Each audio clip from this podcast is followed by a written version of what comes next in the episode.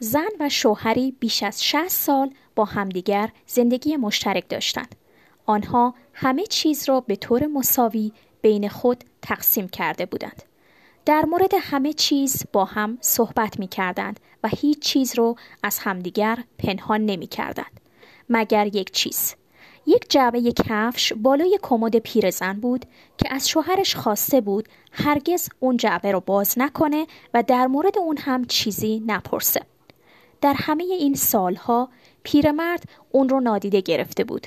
اما بالاخره یک روز پیرزن به بستر بیماری افتاد و پزشکان از او قطع امید کردند. در حالی که با یکدیگر باقی زندگی رو میگذراندند پیرمرد جعبه کفش رو آورد و پیش همسرش برد.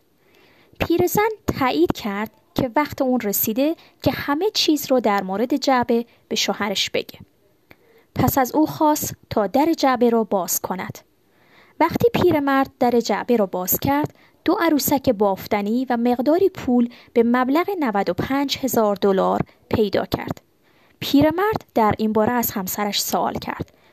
پیرزن گفت هنگامی که ما قول و قرار ازدواج گذاشتیم مادر بزرگم به من گفت که راز خوشبختی زندگی مشترک در این است که هیچ وقت دعوا نکنید.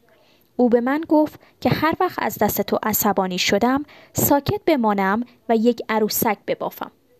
پیرمرد به شدت تحت تاثیر قرار گرفت و سعی کرد اشکهایش سرازیر نشود. فقط دو عروسک در جعبه بود پس همسرش فقط دو بار در طول زندگی مشترکشان از دست او ناراحت شده بود. از این بابت در دلش خوشحال شد. پس رو به همسرش کرد و گفت این همه پول چطور؟ پس اینها از کجا آمده؟ در پاسخ گفت آه عزیزم این پولی است که از فروش عروسک ها به دست آوردم